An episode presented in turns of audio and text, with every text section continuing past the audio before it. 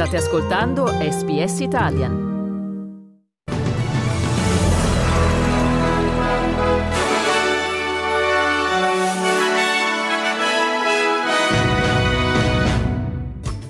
Medio Oriente, Hamas pubblica un video con tre ostaggi, slitta il voto su una nuova risoluzione dell'ONU per chiedere l'immediato cessate il fuoco.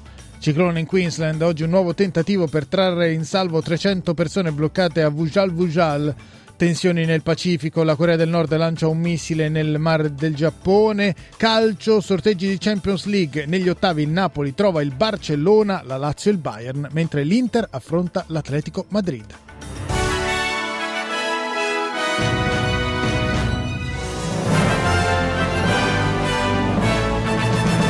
Buongiorno da Dario Castaldo con la prima edizione del giornale radio di martedì 19 dicembre del 23 che apriamo dal Medio Oriente dove almeno 25 persone sarebbero morte dopo un bombardamento dell'esercito israeliano avvenuto vicino al campo profughi di Nusierat nel centro di Gaza e quanto riporta Al Jazeera che cita i suoi giornalisti presenti sul posto tra le vittime ci sarebbero anche una giornalista rimasta uccisa assieme ad altri membri della sua famiglia. Il bilancio delle vittime palestinesi dall'inizio del conflitto ha raggiunto quota 19.000, mentre gli Stati Uniti continuano a chiedere ad Israele di passare ad una nuova fase del conflitto a più bassa intensità per ridurre il numero delle vittime civili. Il segretario alla difesa statunitense Lloyd Austin in visita a Tel Aviv ha anche ribadito il sostegno militare all'esercito israeliano anche sul piano delle strategie e delle tattiche belliche per contrastare i gruppi terroristici. We also have some great thoughts about um, how to transition from high intensity operations to lower intensity and more surgical operations. So we had uh, great discussions on all of those, uh, those issues. L'esercito israeliano ha annunciato che altri due soldati sono morti in combattimento nel sud e nel nord della striscia. Il bilancio delle vittime tra i militari di Tel Aviv è salito così a 129. Sul fronte degli ostaggi, le brigate al-Qassam, braccio armato di Hamas, hanno diffuso un video nel quale appaiono tre israeliani anziani e malati. Uno di loro ha affermato di essere il 79enne Alan Berry e ha dichiarato: Siamo la generazione che ha contribuito contribuito alla nascita dello Stato di Israele e ha dato il via alle forze di difesa israeliane. Non capiamo perché siamo stati abbandonati qui. Dovete liberarci a qualsiasi costo, ha proseguito l'uomo.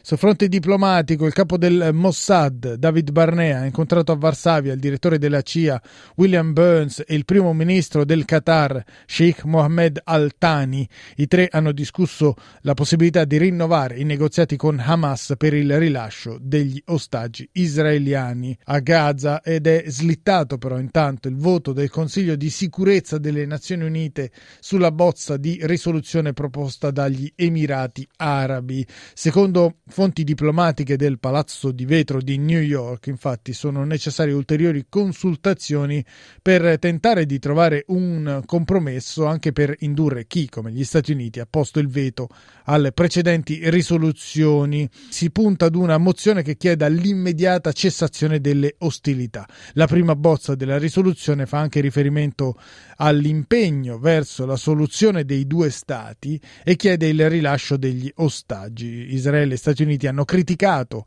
questa parte della bozza di mozione che non cita espressamente Hamas, condannando il gruppo terroristico. Veniamo adesso in Australia e per la precisione in Queensland dove la popolazione è ancora alle prese con le devastanti conseguenze del passaggio del ciclone Jasper. Ieri sono andati a vuoto i tentativi operati dai servizi di sicurezza che hanno cercato di trarre in salvo gli abitanti di un'intera comunità nel nord dello stato, a Vujal Vujal. Le persone, 300, tutte di origine aborigena, dovevano essere trasferite a Cooktown dai militari dell'Australian Defence Force. La commissaria della polizia polizia del Queensland, Katrina Carroll, ha raccontato i dettagli dell'operazione di salvataggio. The greatest challenge so far for everyone has been access into some of these areas and will continue to challenge us. The area is still very dangerous to move around, particularly the flash flooding and the volume of water over the roads. Can I please ask If you don't have to be on the roads, don't. Stay safely within your homes unless you have to evacuate. Queste le dichiarazioni della commissaria della polizia del Queensland, Katrina Carroll. Tra poco meno di un'ora i militari effettueranno un nuovo tentativo per portare in salvo gli abitanti di Wujal Wujal, nonostante la potenza di Jasper si sia ormai attenuata per l'ufficio nazionale di meteorologia, il Bureau of Meteorology, resta alta l'allerta nelle località comprese tra Port Douglas e Cooktown, compresa appunto Wujal Wujal e Hopevale. L'emergenza invece è rientrata a Cairns. E se il Queensland settentrionale ha ancora le prese con le inondazioni, il nord del New South Wales fa invece i conti con gli incendi scoppiati nella zona di Duck Creek. Un rogo in particolare ha distrutto 85 ettari di foreste e secondo le autorità al momento è fuori controllo. Anthony Bradstreet, rappresentante dei vigili del fuoco del New South Wales, ha spiegato alla ABC che sono state allestite aree per accogliere le persone che hanno dovuto abbandonare le loro abitazioni. There are two evacuation centres that have been set up. Uh, those evacuation centres are in both Narrabri and Gunnedah. Those evacuation centres will be able to get people uh, food, basic necessities, and a place to rest. Um, so if you, if you are looking for a place to go, then you can go to either of those evacuation centres. Adesso torniamo all'estero perché nella notte tra domenica e lunedì la Corea del Nord ha lanciato un missile a lungo raggio nel mare del Giappone. Secondo il Ministero della Difesa di Tokyo si è trattato di un razzo balistico intercontinentale in grado di trasportare una testata nucleare a diverse migliaia di chilometri di distanza e di raggiungere persino gli Stati Uniti. Il missile ha percorso circa mille chilometri volando per 73 minuti prima di cadere in mare. Circa a 250 km ad ovest dell'isola giapponese di Okushiri che si trova nella regione di Hokkaido.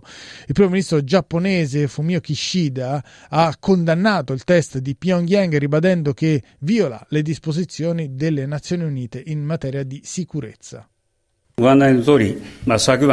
As you know, North Korea launched a ballistic missile last night, and this morning they launched another ICBMQ ballistic missile. We strongly condemn these actions, which are in clear violation of UN Security Council resolutions and threaten regional peace and stability in the region. Quest'anno la Corea del Nord aveva condotto altri quattro test di lanci di missili balistici intercontinentali, l'ultimo era stato all'inizio di luglio, sempre verso il mare del Giappone. Diamo uno sguardo ai cambi. È stabile questa mattina il dollaro australiano che vale 61 centesimi di euro e viene scambiato a 67 centesimi di dollaro statunitense. Per quanto riguarda lo sport calcio, nelle ore scorse a Nyon in Svizzera sono stati effettuati i sorteggi per determinare gli accoppiamenti della fase ad eliminazione diretta delle tre coppe europee. Cominciamo dalla Champions League dove nessuna delle tre squadre italiane ancora in corsa aveva vinto il proprio girone per cui era inevitabile che gli incroci fossero proibitivi. L'Inter capolista in Serie A troverà l'Atletico Madrid di Diego Simeone, il Napoli campione d'Italia affronterà il Barcellona mentre la Lazio pescato il Bayern di Monaco. Tutte le italiane giocheranno in casa la gara d'andata, la prima a scendere in campo sarà la Lazio che ospiterà i bavaresi all'Olimpico il prossimo 14 febbraio, mentre Inter Atletico si disputerà il 20 febbraio e Napoli-Barcellona il 21 febbraio allo stadio Maradona.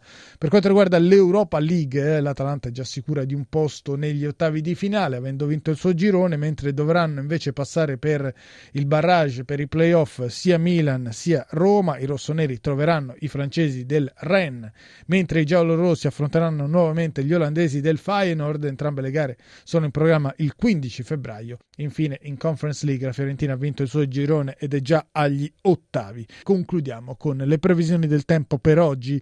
Ad Adelaide cielo coperto con una temperatura massima di 21 gradi, a Brisbane possibili piovaschi 31 gradi la massima, anche a Cairns precipitazioni sparse 30 la massima, a Canberra pioggia a carattere temporalesco massima di 32 gradi, a Quazzoni a Darwin dove la colonnina di mercurio raggiungerà i 35 gradi, forti piogge anche a Hobart 17 gradi la massima, A Melbourne piovaschi in mattinata con tendenza al miglioramento nel corso della giornata e una temperatura massima di 18 gradi.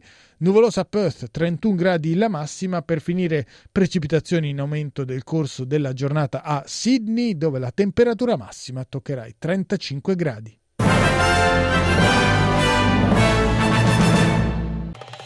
Volete ascoltare altre storie come questa? Potete trovarle su Apple Podcasts, Google Podcasts, Spotify o ovunque scarichiate i vostri podcast.